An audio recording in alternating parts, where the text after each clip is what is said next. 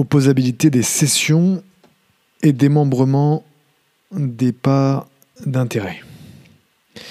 Bonjour Bertrand Mario, avocat à la Cour.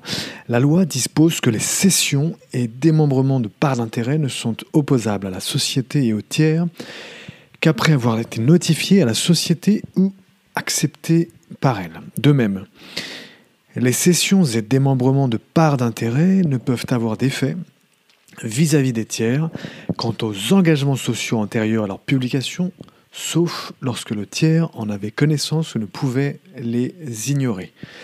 Dispose encore la loi. Pour aller plus loin, article 320-7 alinéa 3 de la loi du 10 août 1915 sur les sociétés commerciales telles que modifiées, qui dispose. Article 320-7 alinéa 3.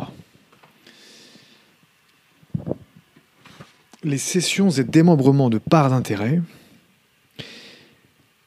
ne sont opposables à la société et aux tiers qu'après avoir été notifiés à la société ou acceptés par elle. Ils ne peuvent cependant avoir d'effet vis-à-vis des tiers quant aux engagements sociaux antérieurs à leur publication, sauf lorsque le tiers en avait connaissance ou ne pouvait les ignorer. 320-7 alinéa 3, voilà pour la citation de la loi du 10 août 1915 sur les sociétés commerciales.